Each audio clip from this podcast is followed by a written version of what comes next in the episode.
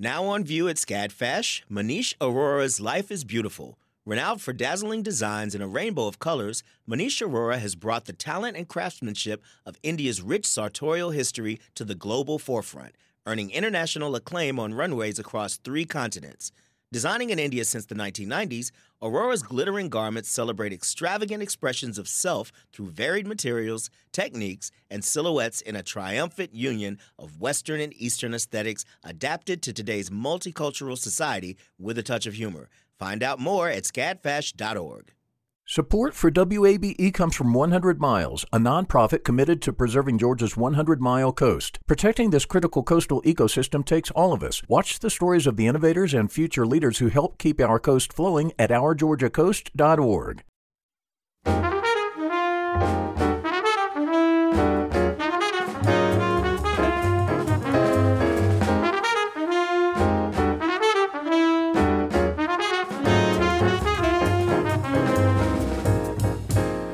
WABE in Atlanta, this is City Lights.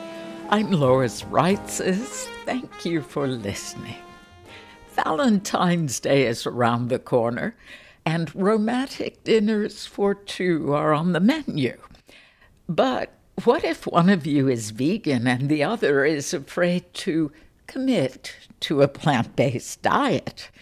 Well, Pinky Cole, the entrepreneur and philanthropist behind Atlanta's Slutty Vegan, Bar Vegan, and the Pinky Cole Foundation, has got you covered.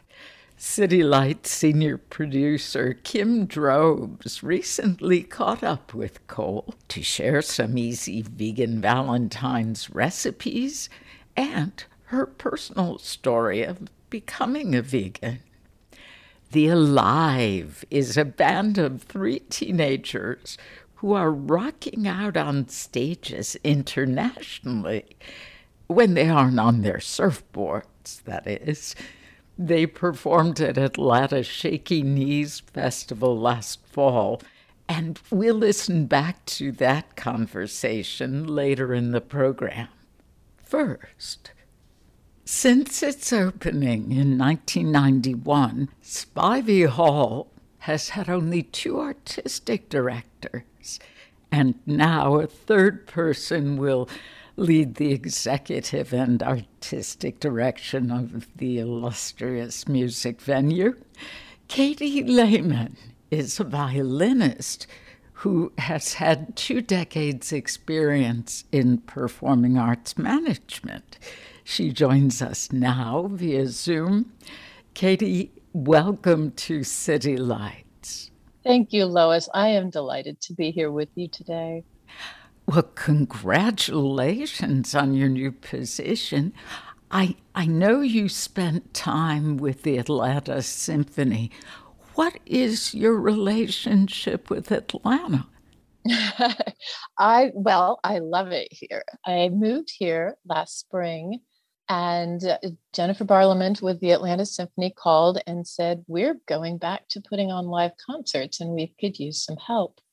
So I jumped in and helped them manage the artistic department as we were returning to live performances and to roll out the launch of the fabulous new Nathalie Stutzmann as music director. They are the fifth music director at the ASO. So I had a delightful time working with them and helping them as they moved back into hopefully a post COVID mode of operation.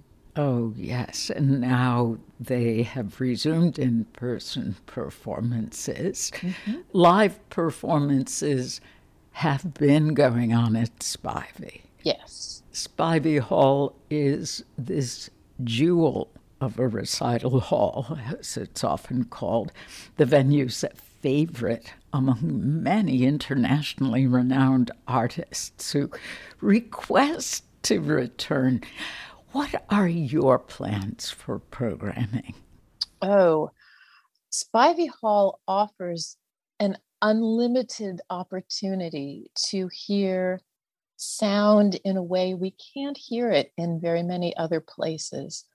I had my first opportunity the other day to hear voice in the hall. I'd heard many other performances, but I'd never heard voice. And Uh, on Sunday, we had Gerald Finley mm-hmm.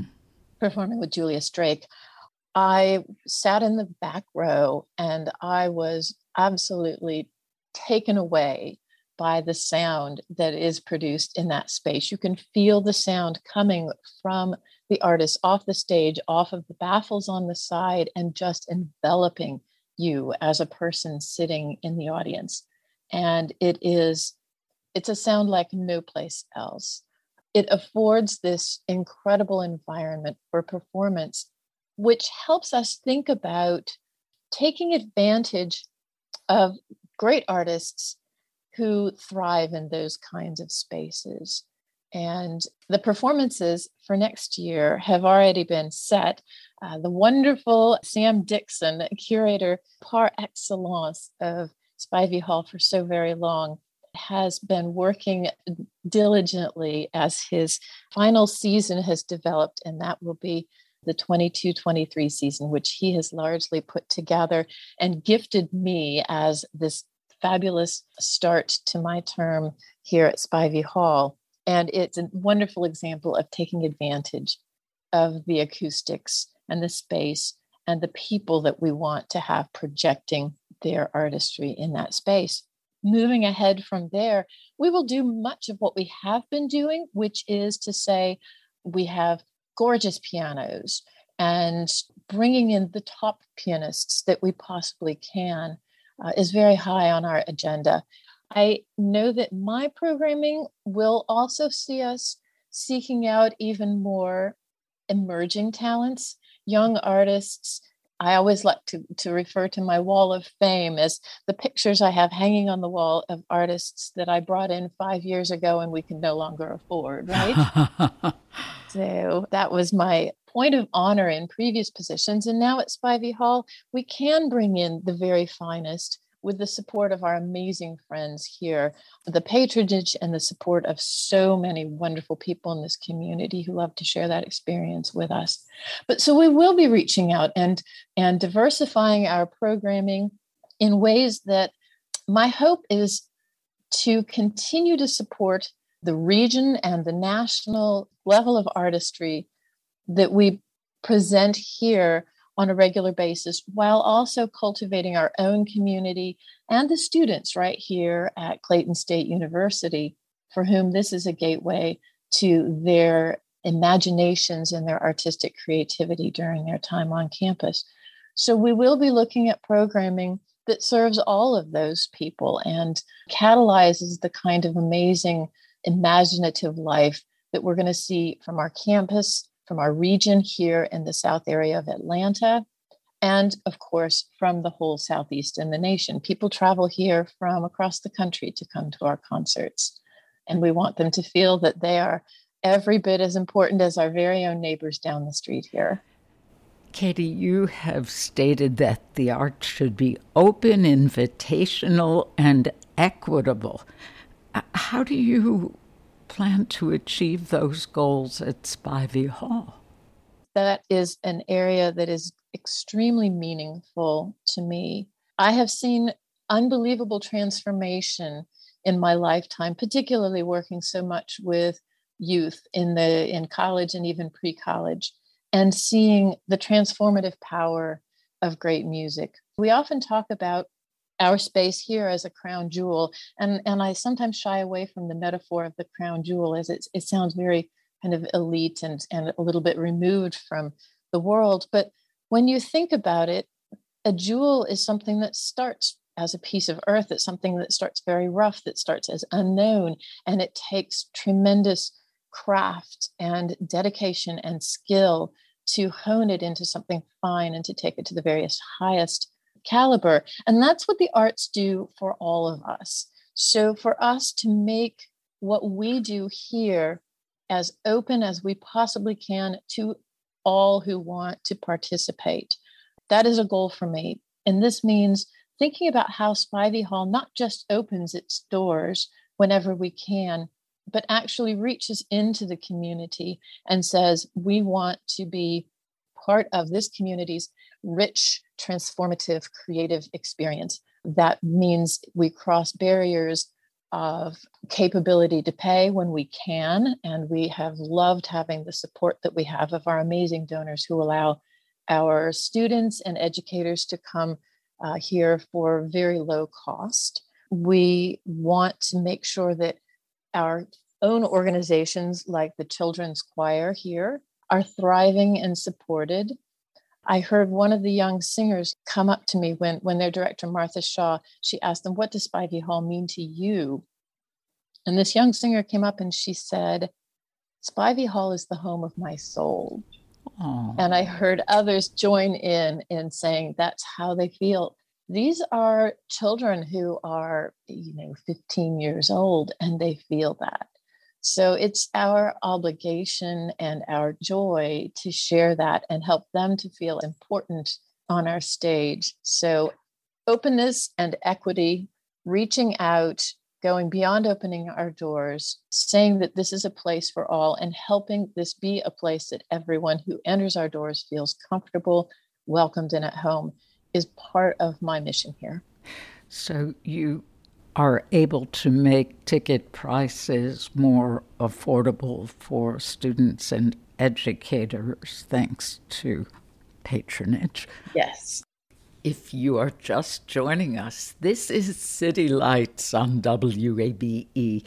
I'm Lois Reitzes speaking with the new artistic director of Spivey Hall, Katie Lehman.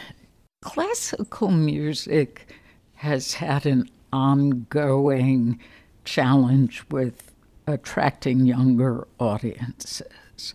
And I know you had to address some of that when you were executive director of the Boulder Philharmonic. Though in a university town, it may be easier to bring in college students. How do you think classical music can reach a younger audience who will become enthusiastic about attending concerts? Oh, that's a point that we think about every day in this work. We love our current audiences, they are amazing, and we wish for them to be with us forever, but of course, they won't be. The audiences of tomorrow must feel comfortable in our space the music that we play is not the barrier, I think. I think sometimes it's the way we perform it, it's the way we market it, it's the way we think about our presentation overall that stands in our own way sometimes we have amazing music. But if you look, for instance, at New York and you go to Poisson Rouge, for instance, it's a nightclub in which you can hear classical music. You can order drinks and you can enjoy it with your friends. Now, that's not what we want to do all the time, but some of the time, that's a remarkable way to say to young people, you can experience the world in the way you want to experience the world, and we will join you there. I think it's not always about expecting people to come into our halls with concerts that are done exactly the way we've been doing them for the last hundred years. Don't get me wrong, I love those concerts, and nothing will change about our presenting concerts in the format that we have. But we also need to add opportunities that encourage younger people to think, oh, this is someplace I would feel comfortable. This is someplace I would bring my friends. This can be part of my normal activities. There are creative ways to bring those kinds of great music into young people's lives. I also believe we are in a true renaissance of composition. A lot of us of my generation were put off by the idea of new music for so many decades because so much was inaccessible to normal listeners, to, to uneducated, unmusically refined people. And that was a big mistake on the part of classical music. And now we are seeing amazing younger generation of composers. They're not all younger at this point, but our generation of composers and the ones coming up who are drawing on their ethnic heritages, who are drawing on folk materials, who are drawing on their modern identity as they write music for us. And it's music that draws on so many more cultures than the traditional Western, you know, European and American backgrounds. So we're seeing music coming into being that I think is going to reach people in ways in this next generation, in ways that perhaps the generations above mine d- weren't always so successful at doing. So I, I think we have glory days ahead of us in the field of classical music but it is our responsibility to market it, to produce it, and to put it in front of people in ways that they will come to us and say, This is what I want to do with my time.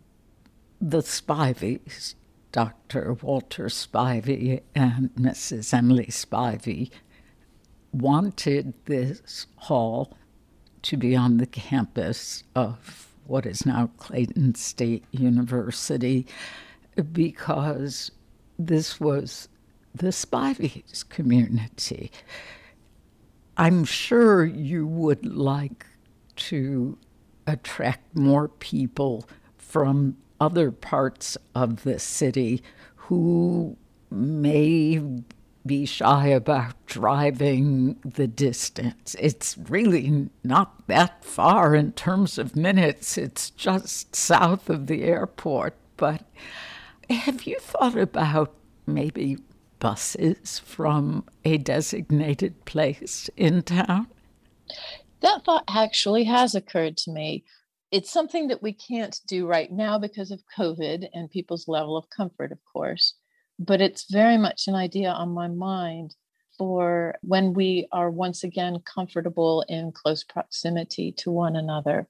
I do know that we schedule our concerts fairly intentionally down here on mostly on Saturday and Sunday afternoons so that people can avoid traffic and so that they can drive in the daytime and on roads that may be less familiar to them on this part of town.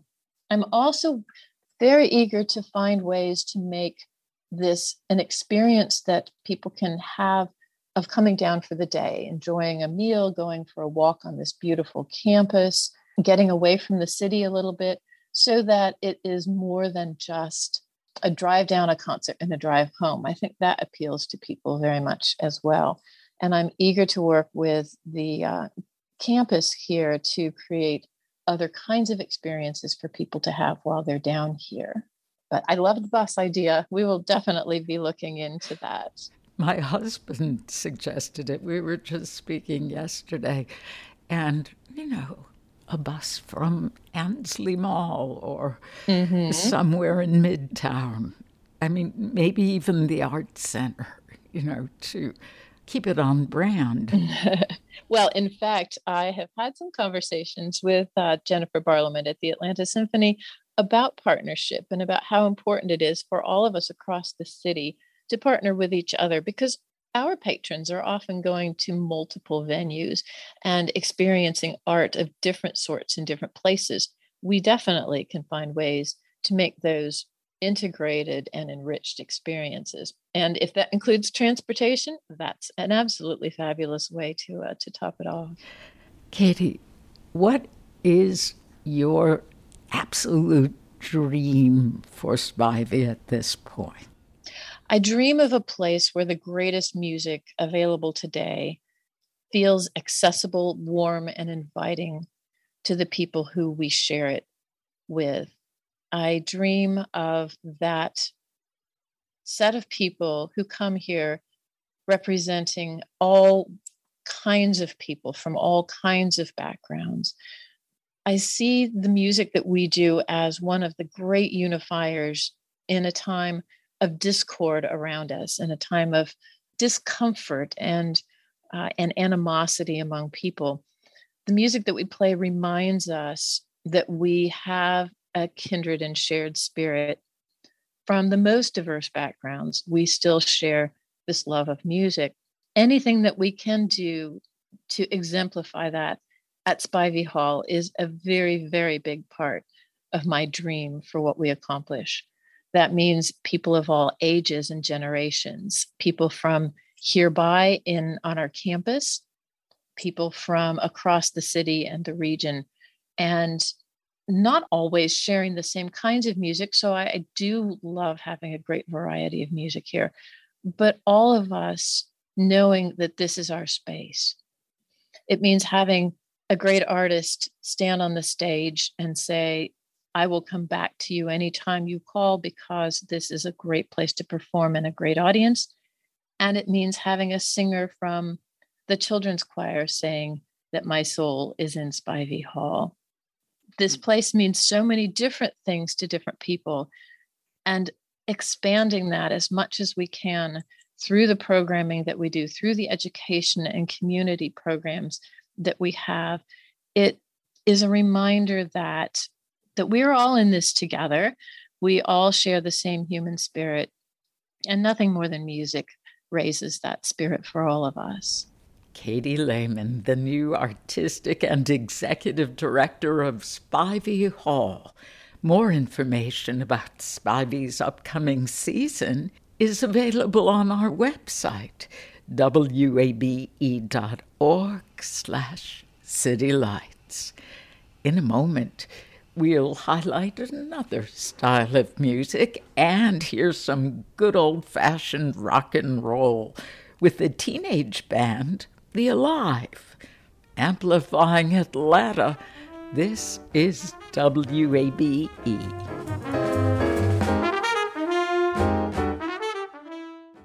The field of mental health counseling is growing rapidly, and Richmont Graduate University can equip you with everything you need as a licensed professional counselor while integrating your faith into your clinical practice. Programs are offered in Atlanta, Chattanooga, and online. Apply today at richmont.edu. That's R I C H M O N T.edu.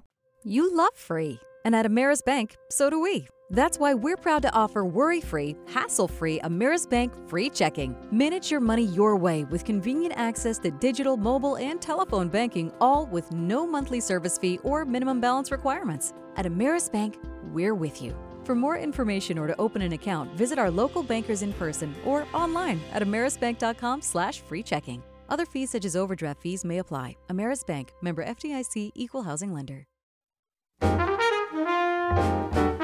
This is City Lights on WABE.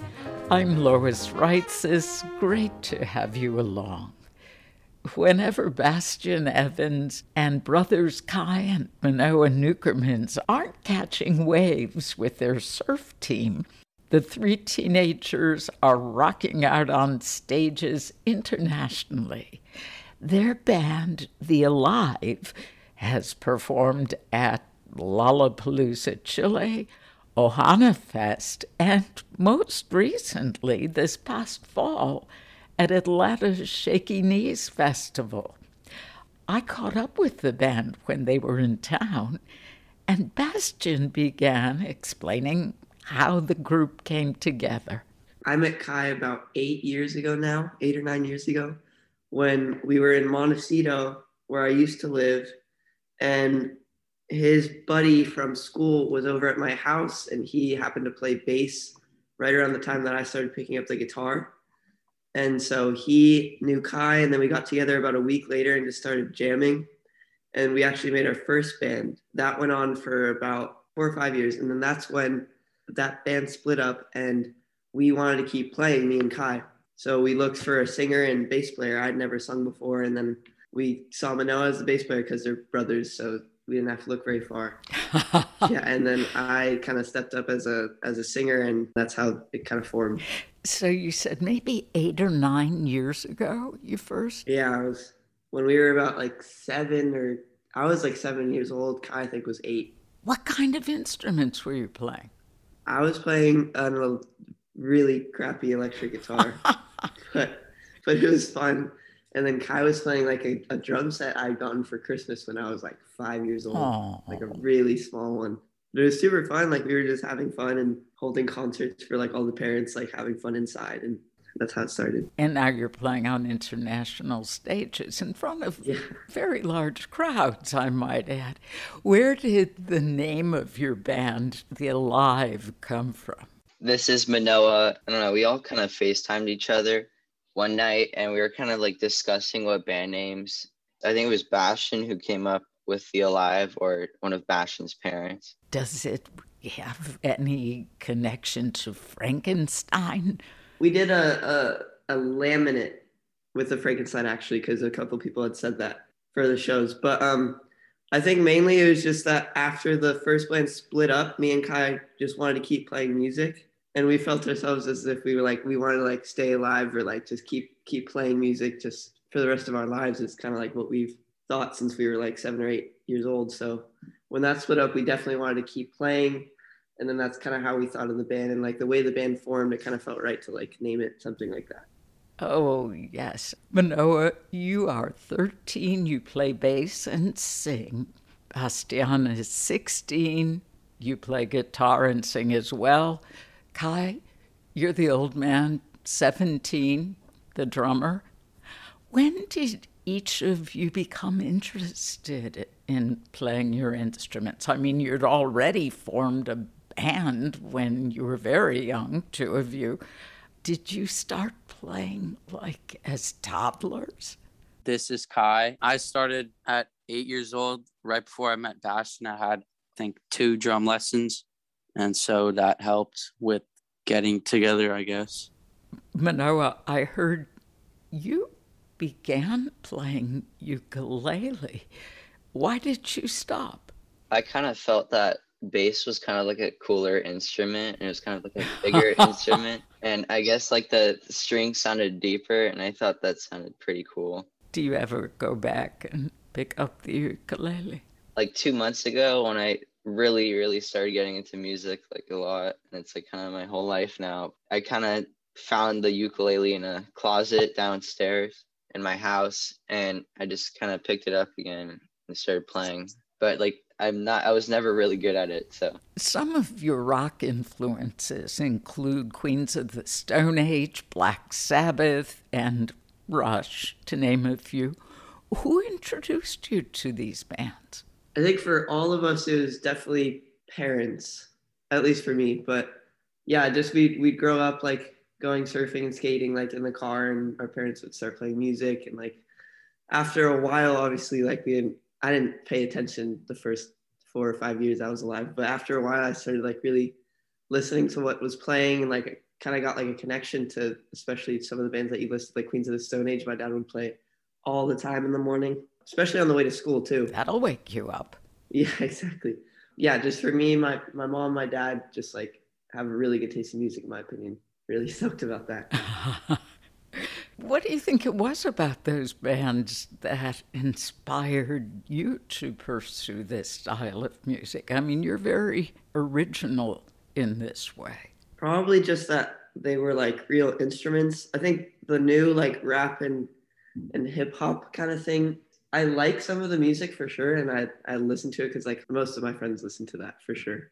So I'll listen to it all the time, but I never really understood how to recreate that and like creatively recreate that. When we started playing instruments, like obviously you're gonna play guitar, and you're not gonna try to play hip hop on guitar. You're gonna try to play make a rock band. Just in my opinion the way that like the music influences me it's it's not like i'm trying to recreate any of the music that i listen to. It's definitely like an influence but i really want to be like make some new stuff and like stuff that people haven't heard as much before. Sure. Well you are making it your own. Earlier this year the alive released the music video mud and the video shows different shots of the ocean. I've read that you are all passionate about ocean conservation. Would you tell us more about your environmental concerns? It's obviously like a big problem, and we need to get our stuff together before like it's too late. Mm. And I want to live on a planet that's like, I guess, free of plastic, sort of, and not like have any issues about our future. So I'm hoping that we can like solve that issue. And growing up in like so close to the beach, like you can definitely see like I've seen rocks corroding away just just that like used to be there for like hundreds of years and plastic all over the place. And there's sewage there's been like three new sewage pipelines that like have just popped up like without asking anybody in my hometown. So it's just it's just really like detrimental to the to not only like humans but to like the whole like ocean life. And I love surfing and it's just so so sad to like have to have to make sure the water quality is like good enough to surf in. And it's just Yeah, I mean, talk about being immersed in it. You are literally when you're surfing. yeah, for like hours at a time too. Is this music video, is Mud a tribute to ocean conservation or sort of a plea for more attention to it? We kind of created it like hoping that it meant something different to everybody. But in our eyes, it was just kind of like a call out to like corporations that don't really take our opinion into consideration.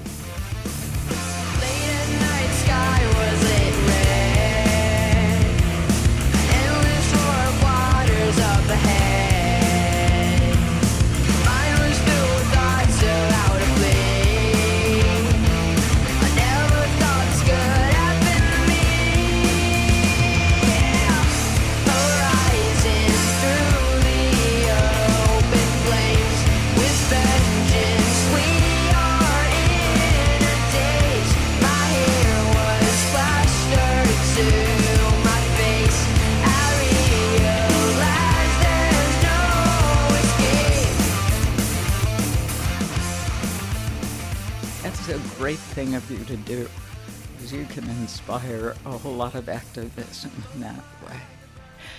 How do you feel about performing in front of large crowds? It's a little bit scary When I like first started performing music on big stages. I was kind of always scared because I was just so used to like being in like small venues and like playing in like a record store or something. But now it's kind of like exciting because it's kind of cool seeing people's faces being happy and everybody just having a good time listening to our music. So yeah, I think it's pretty cool. Me and Kai actually, one of our first shows as a band, I think it was like our fourth or fifth show, was Lollapalooza Chile. So Oh, back wow. then, I do remember being extremely, not like super nervous, but more, more like extremely excited, like ready to try to play music and like have people listen to it. And we were like eight and nine years old at the time. But you opened for the Foo Fighters, I read. Yeah, we opened for the Foo Fighters just a few years ago, but I think that time, that time was Kidzapalooza and Chile and Perry Farrell actually jumped on stage for the last song. He, I didn't even know who he was because we were so young. Oh, how do, well, now thinking back on that, how do you feel? Well, so thinking back on then, I do remember being extremely excited. I do remember being like a tad nervous, but now it's more of like like you just want to keep growing and instead of like trying to play bigger and bigger shows, which like I, I see a lot of bands trying to do, kind of want to show the shows more and more stuff that we got, new stuff that we're like starting to make and like our own voice and and like that. And for Manoa, he pretty much his first show was also uh, Lollapalooza Chile as well because we had played it I think twice, and then the band dissolved, and then we started the new band, and then he was we kind of jumped right into it. Oh, this is so fantastic. Since you are all still young performers, fairly new in the music industry, what advice would you give other young musicians trying to build a career? this is Kai. I would say keep practicing, keep playing your instrument, and see where it goes. If you have like other people playing around your area, maybe try and get in touch with them and form your own band.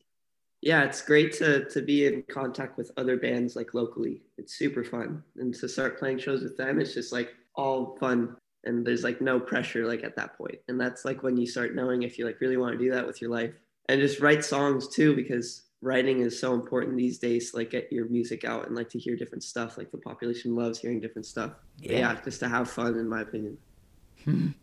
You have such active lives. How do you balance school, surf team, rehearsals, and touring, performing at concerts? How do you do it all? This is Manoa. I kind of just like after school, I skate for a bit, but not for like too long. And then I go back home and I try to go surfing.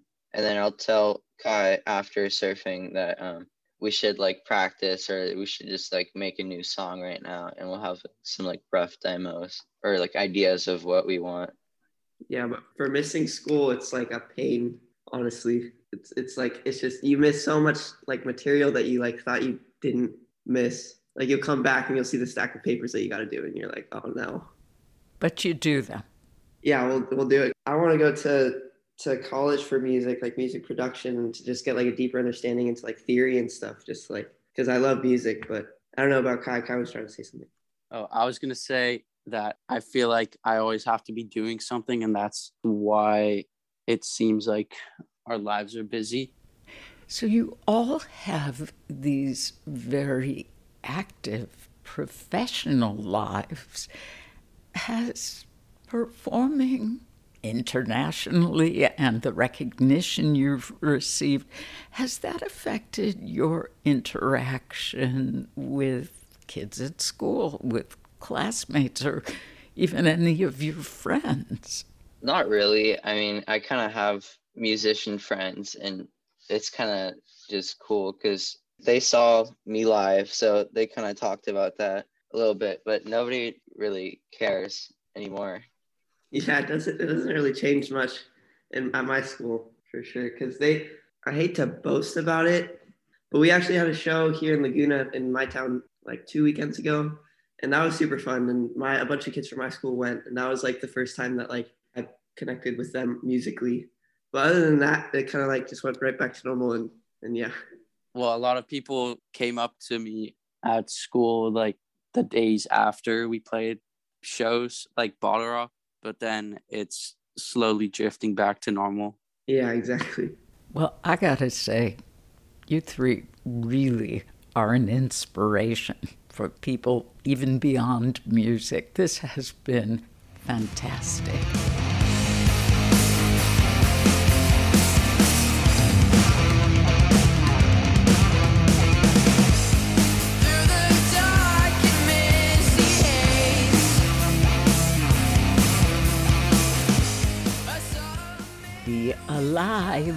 Alive's Bastian Evans and brothers Kai and Manoa Neukermans from our conversation last year. More information about the band, including their upcoming tour dates, can be found at thealive.net. Coming up, advice on how to make your Valentine's Day vegan with Atlanta entrepreneur and philanthropist Pinky Cole. Amplifying Atlanta, this is 90.1 WABE.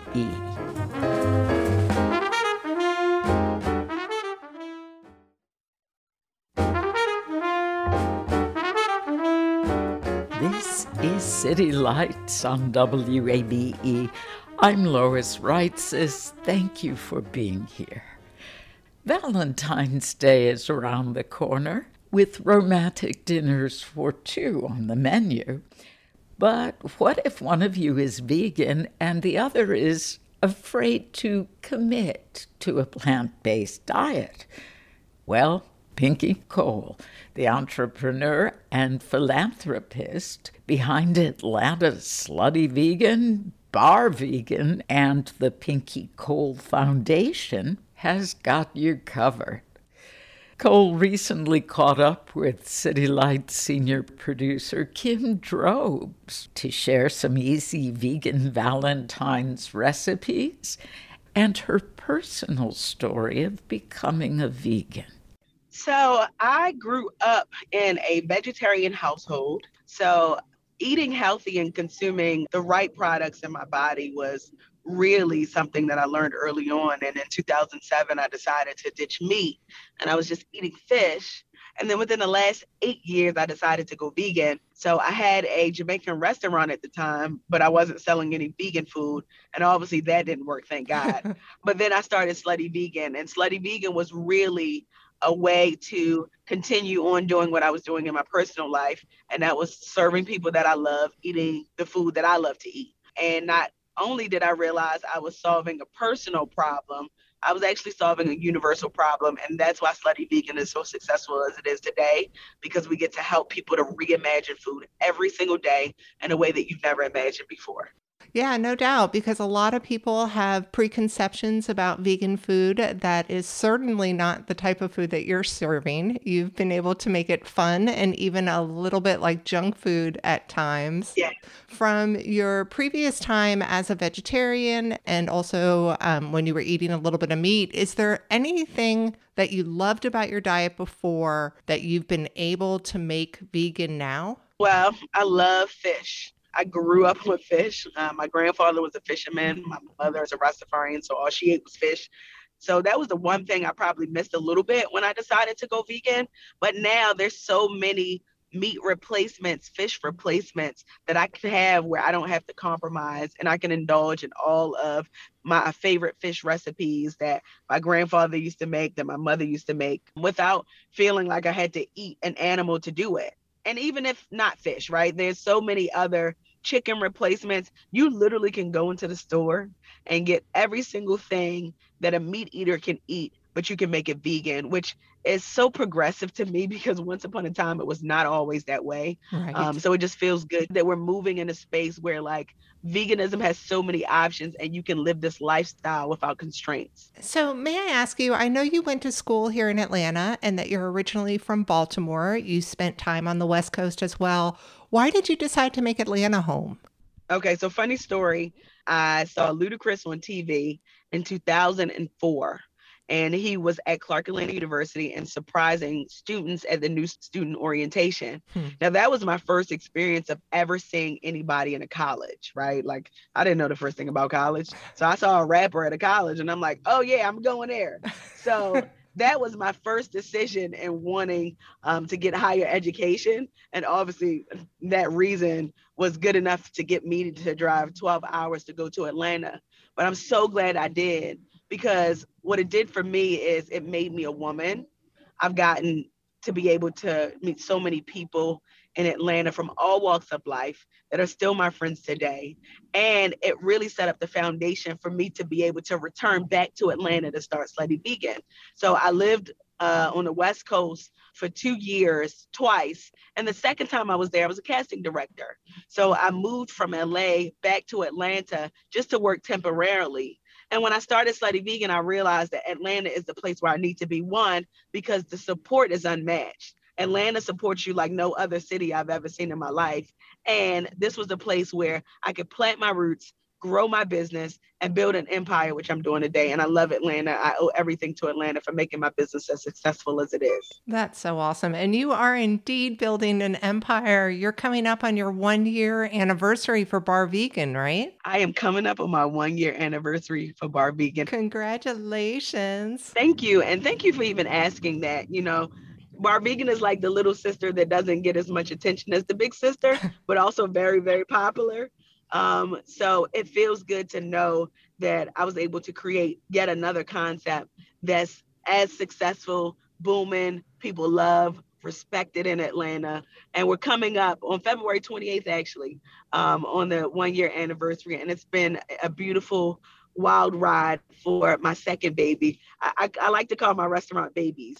um, and my second concept just really just shows me that as long as you're consistent and you follow a consistent formula and you have a pure heart and pure intentions, you can literally create a million businesses that will be successful. Well, let's talk about your pure heart and pure intentions for a minute. Can we speak a little bit about the Pinky Cole Foundation? You are actively changing people's lives. Absolutely. Um, so I, I started the foundation in 2019 and I did it because I was always giving back since I was a kid. I saw my mom do it. I saw my family do it. We come from Jamaica. So like it is just in your spirit to make sure that the people around you are good. And we foster community a lot. So as I got older, I realized that I turned into my mother. so through the foundation, we've done so much. Um, I've paid the rents for local businesses. I've partnered with uh, the biggest organizations to provide lights and gas to families. I've partnered with the Department of Juvenile Justice to provide ex offenders a second opportunity to working. About 75% of my employees come from the halfway house, which is a big deal because we are also giving them opportunity uh, to get a second chance. I partner with Impossible Foods in Jamaica uh, to get people excited about the election process that we just recently had. I've helped to pay the balances of 30 Clark Atlanta University students so that they can graduate from uh, college. Uh, just recently, myself and Derek Hayes, who's another local restaurateur, we partnered together with Prudential to provide life insurance for every single black man in Atlanta who makes $30,000 or less. Oh my gosh, I just didn't know list. about that one. That's amazing. Yes, thank you. Um, we actually just we launched it a few months ago, but we just got the Prudential partnership, which is actually a really big deal. And to be able to partner with a massive uh, organization like that for a good cause just lets us know that we're doing the right thing in the right place at the right time. That is so cool. Well, thank you for going sideways with me for a second, but I know you have specific Valentine's recipes that you were going to share. Before we get to them, can I ask you for advice in general for making vegan recipes? Do you have any specific go to seasonings?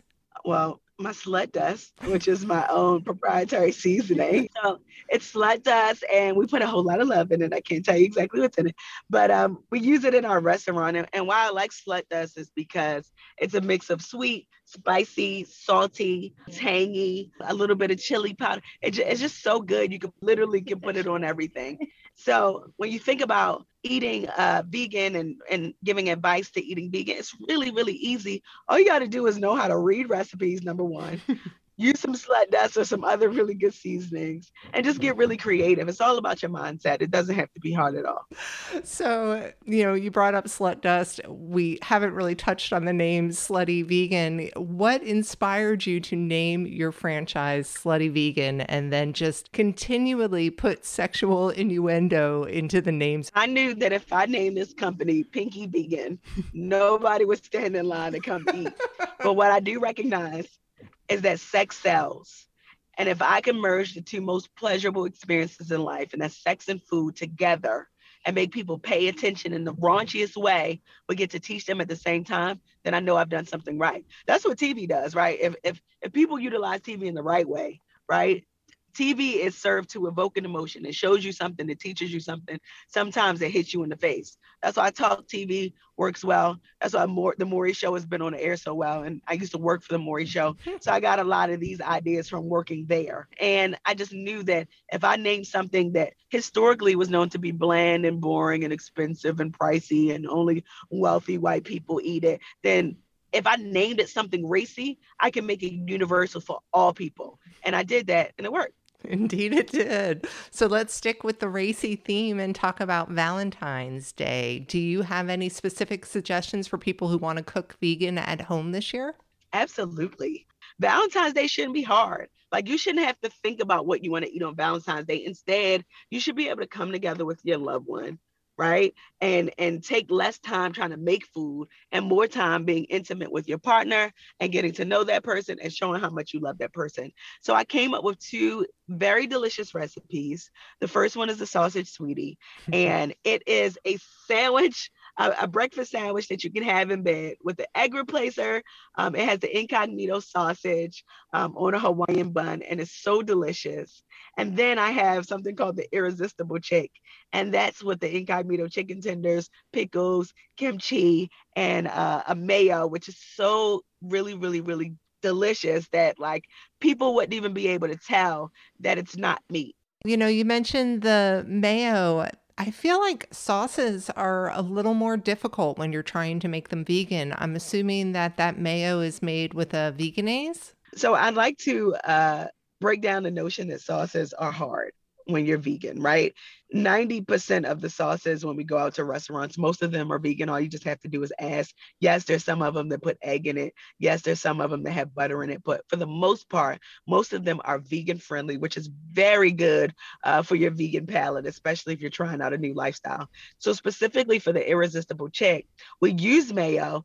This recipe called for follow your heart mayo. Now, all of the mayos are great, uh, whatever your preference is, but I specifically like follow your heart.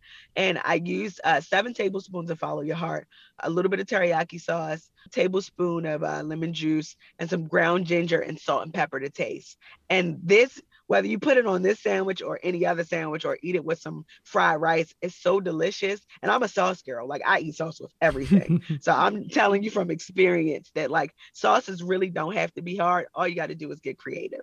That's really good advice. Sauces do intimidate me a little more than other things. If you need any help or tips, feel free to reach out to me and I got you. well, thank you for that. You know, you mentioned the Incogmeato products. Have you tried the new Impossible sausage that's out now? I have tried every single protein on the market. Whether I liked it or not, I've tried every single one of them. And yes, I did try it. Um, and it's very delicious. I like it. You know, I like all the proteins. I got to be honest. Um, all of them are really good, very delicious. And I like the movement, how progressive it is, and how so many companies are making these meat replacements taste better than the real thing. You know, I joke with people about like even Incogmeato, like, you know, I used to eat chicken back in the day. And the chicken strips, I made some chicken noodle soup yesterday. And my cousin was like, You sure this is not real chicken? Like the chicken tastes like meat, feels like meat, tears like meat. And it just goes to show you that we are getting so inventive with all of the the new plant-based meats and i'm just happy to be here just to try all of them Indeed. whether they're good or not Indeed. It is a glorious time to be alive. yes Well, Pinky Cole, thank you so much for sharing all of that great information with us and just letting us know what you're up to. And please do keep in touch. absolutely thank you and if you want to know more about these two recipes if you want to get the recipes go to morningstarfarms.com and you can get them or just google us and see all the amazing things that we are doing in the community and around and i'm looking forward to talking to you in the future and you coming to the restaurant to get solidified Atlanta entrepreneur and philanthropist Pinky Cole, speaking with City Light senior producer Kim Drobes. More information about Pinky Cole's various endeavors is available on our website, wabe.org slash citylights. Finally, today, affordable housing for artists in Atlanta has always been the driving force behind the Creatives Project. Now, a new space has opened for its signature artist in studio residency program, the Academy Lofts of Adair Park. The space was created for Atlanta artists to live affordably while also showcasing their talents. Amenities included in the project's residency program are studio and gallery space, classrooms, and auditorium promotional support, exhibition opportunities, and professional development. The Academy Lofts features 35 residential units, 10 of which are reserved for the Artist in Residency program. One of the ways in which the project is showcasing the talents of their residents is through their 11th annual hashtag Art of Community exhibition, which this year is titled Ascension. The show opens tomorrow and will be on view through March 13th. You've been listening to City Lights, our daily exploration of arts and culture. Monday at 11 a.m., we'll celebrate Valentine's Day with comedian Lane Moore. Her acclaimed Tinder Live show is coming to Atlanta next weekend at Venkman's. City Lights senior producer is Kim Drobes. Summer Evans is our producer, and our engineer is Shelley Canavy. I'm your host, Lois Reitzes, and you can follow me on Twitter at L O I S R E I T Z E S. Thanks for listening to WABE Atlanta. Hi, it's Terry Gross, the host of Fresh Air. We bring you in depth, long form interviews with actors, directors, musicians, authors, journalists, and more. Listen to our Peabody Award winning Fresh Air podcast from WHYY and NPR. Have you donated to WABE yet? I know you've heard us talking about why it's important, but it doesn't have to be this big decision. You can give at whatever amount fits your budget. It can be a spur of the moment thing. You already get so much out of public radio, so just go for it. Visit wabe.org/donate and become a member right now. And thank you.